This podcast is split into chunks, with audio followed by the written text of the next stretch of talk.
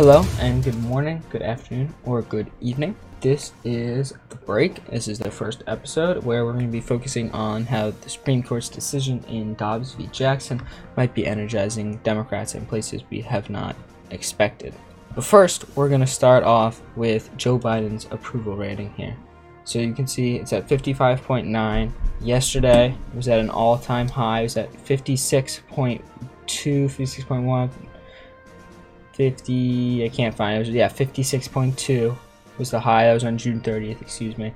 But Joe Biden hasn't had a uh, approval rating of 50% since around uh, August of last year.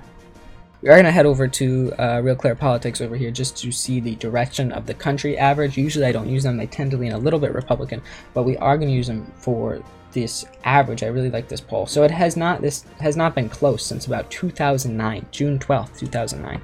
Uh, so this is the direction of the country, right? And you can see this is an enormous gap, you know, 54.2% margin between people who think the country is on the right track and the wrong track. Uh, and this is like a further margin than Joe Biden's approval disapproval. Uh, this is this is huge. Now this has a lot to do with uh, the Dobbs decision, right? Um, and we'll see a little bit later how that actually impacts some elections. I have one election in particular that we're going to look at. Um, but only about less than 20% thinking we are actually on the right track. Heading over now to the generic ballot, we can see Republicans up two points. Uh, and this has been pretty consistent. It's since it's gone up to, uh, or since it's become in favor of Republicans back in November of last year. Uh, it's been steadily climbing to a little over two, and now now it's down two points uh, of a lead in the generic ballot. And you can see how important this is. Going back to 2020, you can see a seven seven and a half percent lead for Democrats. Of course, they won the House in 2020. And then they won more seats back in 2018, where they had an 8.5% lead in the generic ballot. Heading over to the Senate polls, uh, we'll start with Arizona. Arizona has not had a primary yet, so I haven't been looking too closely at some of these numbers. But you can see uh, with both of these recent polls, they are partisan polls. Uh, they, they're sponsored by uh, the Future Majority uh, organization. But they do both have Kelly, uh, Mark Kelly, up, the incumbent. Um, so, again, there's no primary yet, but that is something to watch. Arizona likely to be a close race, but it leans towards Kelly right now. Heading to Florida, I've been looking mainly at this this May 26-27 poll. So it's old, but it's an A minus rated pollster, having Marco Rubio up six points over Val Demings. This is also a partisan pack, which is interesting, having Rubio up. Um, so he's probably up by maybe seven, eight, nine points uh, if we factor that in. But that might not be the case. Um, you know, again, this is just one poll. Um, and there's also this plus two pollster from uh, pollster that uh, doesn't really do much, Phillips Academy. They have not really uh, uh, done many polls before.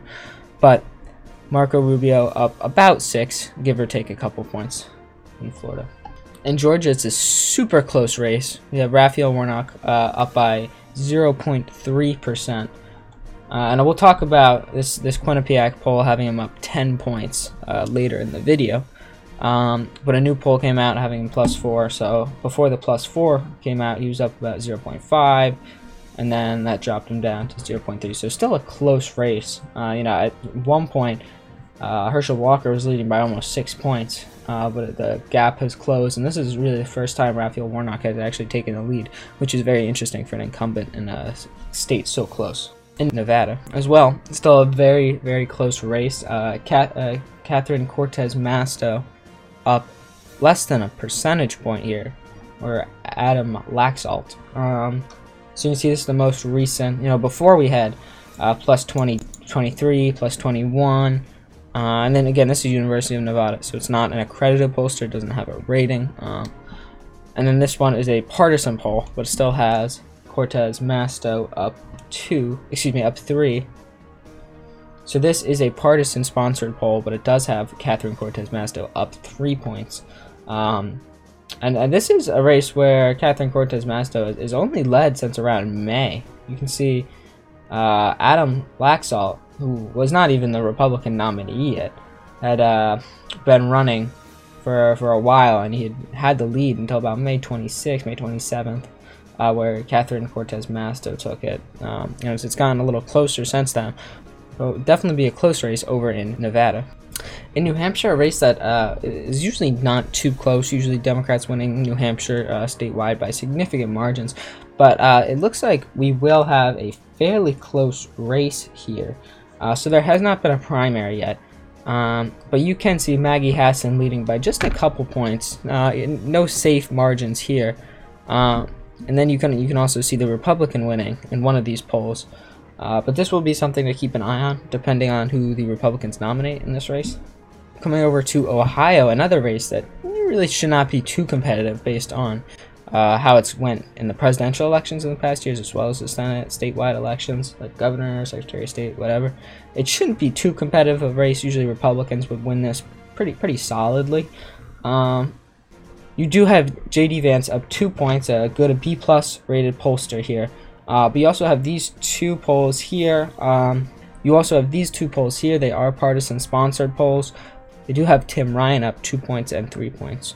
So it's definitely something to take a look at. We'll look at that over the coming weeks and months. Now looking at North Carolina, this should also be a very close race. Uh, Ted Budd up 2.4%. Uh, we've had a couple more polls here. Some of these are um, partisan sponsored polls. You can see right here and right here. Uh, these two these two B plus rated pollsters are both partisan sponsors. But we do have a Survey USA poll, which is an A rated pollster, having uh, the Democrat up four points here. Actually, kind of interesting uh, to see. But we will keep an eye on this as it develops. It's likely to get closer and closer. And finally, heading to Pennsylvania, uh, we're going to be looking at mainly these three polls here. I averaged these together. I believe it was these three, and I got a 6.3% lead for John Fetterman uh, over Dr. Oz. Uh, and then you can see, really, this was probably not Republican's best candidate, uh, just based on this poll alone. Because usually this this poll has him up nine over Oz. This one has him up six. You know, and I'm using these polls because they're the most recent from June 10th to the 19th about. Um, and, a B, they're two B plus rated pollsters as well as this one. Um, but this should give us a pretty solid indication of John Fetterman's lead right now, and he definitely is leading. He had he is a little bit of a stronger candidate over Dr. Oz, which is one of the reasons that Republicans are more favored to win the House but not as much in the Senate because uh, they're putting up weaker candidates in some of these big important races. But let's get to that actually. Here is the House forecast. Right now, Republicans sitting at an 87% chance of winning, Democrats at a 13%. Uh, so you can see all the House seats here, and I'm not going to go through all of them. You know, it's just 538 if you want to go take a look. It's very interesting. Their models are always great. Um, but the House, very favored for Republicans to win.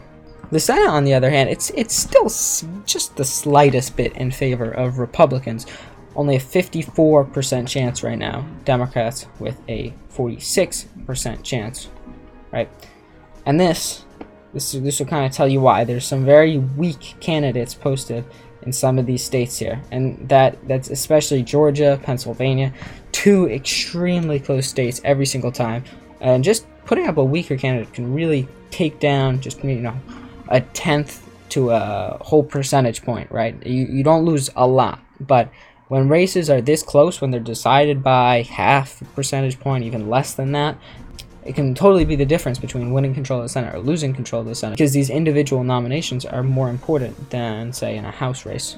We're also going to look at some governor's races. Arizona has not had a uh, primary yet, so we do not know who will be running against Katie Hobbs. But again, Still something to keep an eye on. Likely to be a very close race. Colorado, not something I'd expect to be a close race. I did throw it in uh, to the, the races I'm watching for governor on my board.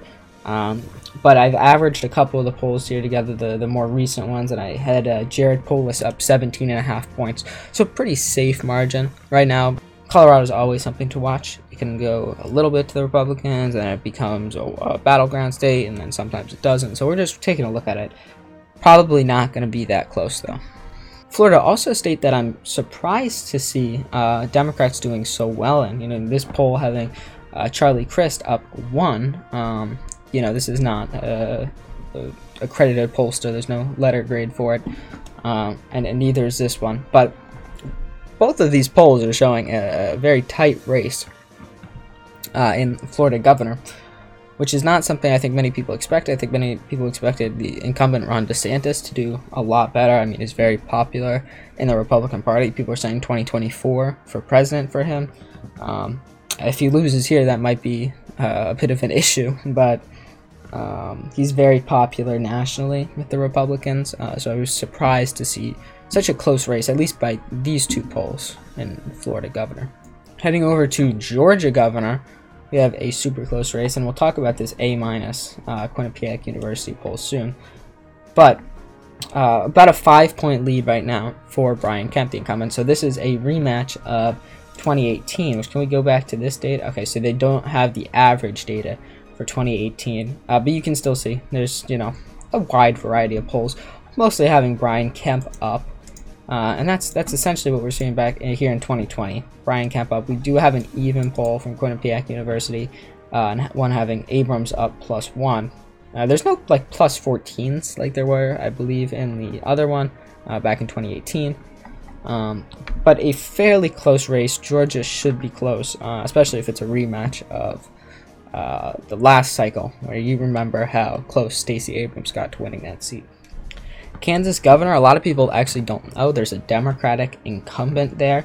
Uh, one of those races where you have a Democrat in a super red district, and it's very common actually, more common than you may think. There's a lot of Republican governors in uh, very solid Democrat states, and this is essentially the case here. Um, but with the exception of this poll right here uh, from Clarity Campaign Labs, which is a sponsored, partisan sponsored poll, um, you have Republicans winning this seat, but it'll probably cl be close, not because Kansas is a swing state, but because uh, the governor here, the Democratic governor, is fairly liked. She was fairly liked when she was running for office. Uh, that's how she got elected, uh, with, as well as the Republican candidate not being so good, um, not very strong. But a race to watch. Um, I don't really know how this is going to go. In Maine, uh, we can see Democrats leading by uh, average uh, around 5%. I think I was just using uh, this poll right here. Um, but this is, again, a state that really should not be too close. I'm Kind of expecting Democrats to win in this uh, statewide. You know, there was the, the, the Maine's District 2, which usually gets won by Republicans. It was usually fairly close. Uh, but statewide, Maine is pretty solidly Democrat. so I expect this is more likely just a, a low polling number for him, uh, possibly related to Biden's low approval rating. I'm not exactly sure, uh, but again, the Democrats pretty favored to win in this race. Michigan has not had a primary yet, uh, and these are mostly old polls from late May. Uh, but you can see all of these polls having Gretchen Whitmer um, 30 plus points. Uh, I don't know how much I believe some of those. Maybe I, am more believing this, maybe plus five here. Um, but there's some of these ones down here. They are older uh, from January, but these are the most current polling numbers. I don't know if they're the most accurate, but Gretchen Whitmer are up by a lot um, over all these Republican candidates here, uh, including one that uh, just got arrested in Minnesota, still has not been a primary, uh, but our most recent poll from June has a Democrat up two points, as well as all of the other polls down here, the uh, the older polls, but they are very uh, highly accredited with Survey USA, the A-rated pollster, doing this. Uh, plus 12, 10, 10, 5, 10, 7, 8. So it's solid lead based off these polls. Uh, but the more recent poll showing a closer race, Minnesota uh, leaning towards Democrats recently. Uh, when Hillary, after Hillary Clinton won it in 2016, it was uh, more or less taken for granted by Democrats. You know, a couple visits during campaigns, but very solid state for Democrats most of the time. Uh, heading over to Nevada, we have Steve Sisolak with a little over two-point lead, so not as close as the Senate race, uh, but still a fairly close race. Uh, you know, in Nevada, that's pretty expected. Uh, usually swing state. So this most recent poll actually has the Republican Lombardo up a uh, point, but all of these past polls have Steve Sisolak, uh, with the exception of this one, uh, and some of these earlier ones from April and March, uh, have Steve Sisolak up quite a bit 26, 23, 12, 14, 13, 13, you know, very big leads. And these some of these are not obviously the person who got nominated, uh, but this is the most recent poll showing a close race, uh, and the, the average is also very close. Again, not as close as the Senate race, uh, but still a fairly close race in Nevada for governor. New Mexico, not uh, a very competitive state most of the time, usually leans towards Democrats, uh, but it seems like we're having a close race here for governor. Uh, we can see this most recent poll, A minus. These are all uh, fairly highly accredited uh, pollsters, actually. Um, but the the newer ones here from June, you can see uh, the Democrat Lujan Grisham only up three points, and then the Republican up one there. You can see him up uh, down here as well earlier, uh, but these are against different candidates. Um, so really we're going to be looking at only this one plus 4 and plus 1 plus 3. So a very tight lead based on these polls. Now these polls might not be that accurate, including, you know, this one was a partisan sponsored poll. Um, but we will see if this actually translates on election night or in the later weeks and months while we're still following this race. Ohio not likely to be a very competitive race. We see, you know, most recently uh, Mike DeWine up 16 points. Um, but we have, you know, some closer races down here uh, with Mike DeWine still uh, winning, you know. But it might be a close race, maybe not as close as the Senate. But again, Ohio is usually a state that leans Republican uh, in recent years. So kind of interesting to see uh, such a close race for Senate, not so much for governor, but still a fairly close race. Uh, in Pennsylvania, uh, just a tight lead for Josh Shapiro over uh, Doug Mastriano here. Uh, I think I was averaging these polls here. We have a 3.4% lead for Josh Shapiro. Um, so not a huge lead, uh, not as much as the Dems lead over uh, Dr. Oz, Doug Mastriano being a little bit of a stronger candidate actually than Dr. Oz, right? And that could be part of the reason that John Fetterman is doing a lot better in the Senate race than Josh Shapiro in the governor's race. Uh, still to both of these races probably going to be close, uh, very close state, Pennsylvania. Um, but this is the polling numbers we have right now. We could see changes. We could see uh, it become more similar to the Senate race. We could see it get closer in the Senate race, uh, get a further margin. Uh, we just really do not know yet. Um, but these are the numbers right now. About a 3.4% lead for Josh Shapiro. Okay, so we have the Texas governor's race, uh, Greg Abbott against Beto O'Rourke. So this is not quite a matchup from 2018, because uh, Beto O'Rourke was running for Senate at that point. Um, Greg Abbott was still obviously running for governor. Um, so a fairly big lead for Greg Abbott, not too close of a race. Uh, you know, this A minus Quinnipiac University having him up only plus five, uh, where the average is plus 10 is interesting. Um, it's probably going to be a closer race uh, in the weeks and months leading to November. I don't think that Greg Abbott will actually win by 10 points on election night. I think it'll be a little bit closer than that. Um, but I don't think Beto O'Rourke has a very clear uh, path to victory in this race.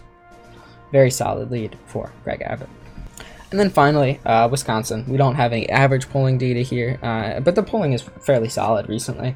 Uh, no primary yet, so we don't know which one of these candidates will be taking on Tony Evers, but uh, a fairly decent lead um, in all of these races with all of these candidates here. Uh, so we'll see how that goes once the primary happens. We'll see how the race shifts and develops. Uh, likely to be a pretty close race, along with the Senate race for Wisconsin as well. All right, uh, now we're going to look at a election, the Nebraska special election. Uh, this happened this week on Tuesday, uh, and it's an election in Nebraska, Nebraska's first congressional district, and this has a partisan lean of plus 17 for Republicans. So this election was between Mike Flood, the Republican, and Patty Pansing Brooks, the Democrat. So first, I, I just want to go to 2016 here. Here the 2016 uh, results for Nebraska statewide, Trump wins by 25%, right? And if we go down to the House race, this first district right here, Jeff Fortenberry was the incumbent before, um, he wins by 39%. Very safe win, right? We go to 2020. Statewide, uh, Donald Trump carries it by a huge margin. carries it by 19%, not as much as the previous year, but he, st he still wins it by a safe margin. And Jeff Fortenberry, he, he, he wins it by less this year. He wins it by 22%. Regardless, this is still safe. Both of the, the statewide election and District 1 is safe. So now we jump to 2022, and well, the Jeff Fortenberry has resigned. The incumbent Jeff Fortenberry has resigned, and Mike Flood is the one attempting to hold the seat for Republicans. He wins by just over 7,000 votes in a plus 17 Republican district, a district that was gerrymandered for Republicans. Um, you know, it's in Nebraska, obviously. Um, and it, it, does include Lincoln and Lancaster County, one of the bigger cities in the state. Um, but only 7.4%. That's the margin margin of victory for Mike Flood. Not a huge margin of victory. So this is a another piece of the national trend that we saw last week on election night. And it's more of just a shift uh, in general, Republican to Democrat in this cycle. It's it's been a Republican-leaning midterm, but th this is showing a little more of a shift. We're, we're starting to see uh, a shift from more conservative MAGA Republicans to the more traditional Republicans, as well as just in general seeing a, a shift to, to more moderate. Um, and, th and this is a great example of it you can see a plus 17 Republican district. The Republican only wins by 7%. Definitely underperforms. I also want to talk about these two polls that we got out this week from Quinnipiac University, so an A-minus rated pollster. Uh, there's these two polls that I really think are interesting. So this Warnock plus 10 in Georgia uh, over Herschel Walker. Interesting. I, I don't think this will be accurate. I don't think that Herschel Walker will lose by this much. I don't think that Raphael Warnock will do much better than he did in 2020. I don't think he will do 10 points better. Um, I think Herschel Walker has a chance. I don't think this is a very accurate poll, but it is definitely interesting to see um, an A minus rated pollster with a margin this huge for the Democrat in Georgia here, Raphael Warnock. Um, and then the second poll the governor's race being even at 48%. And this uh, this is a matchup again from 2018, so four years later, and we'll see Brian Kemp and Stacey Abrams for Georgia governor again. And this is going to be an interesting election because Georgia has continued to shift blue. It went blue in 2020, full blue, two Democratic senators, and obviously Joe Biden. So is that enough of a shift so that Stacey Abrams can now win? She had a shot in 2018. She's very, very close in 2018. And this poll has her even. And if we go to the average, Brian Kemp still up by a lot here, by five points.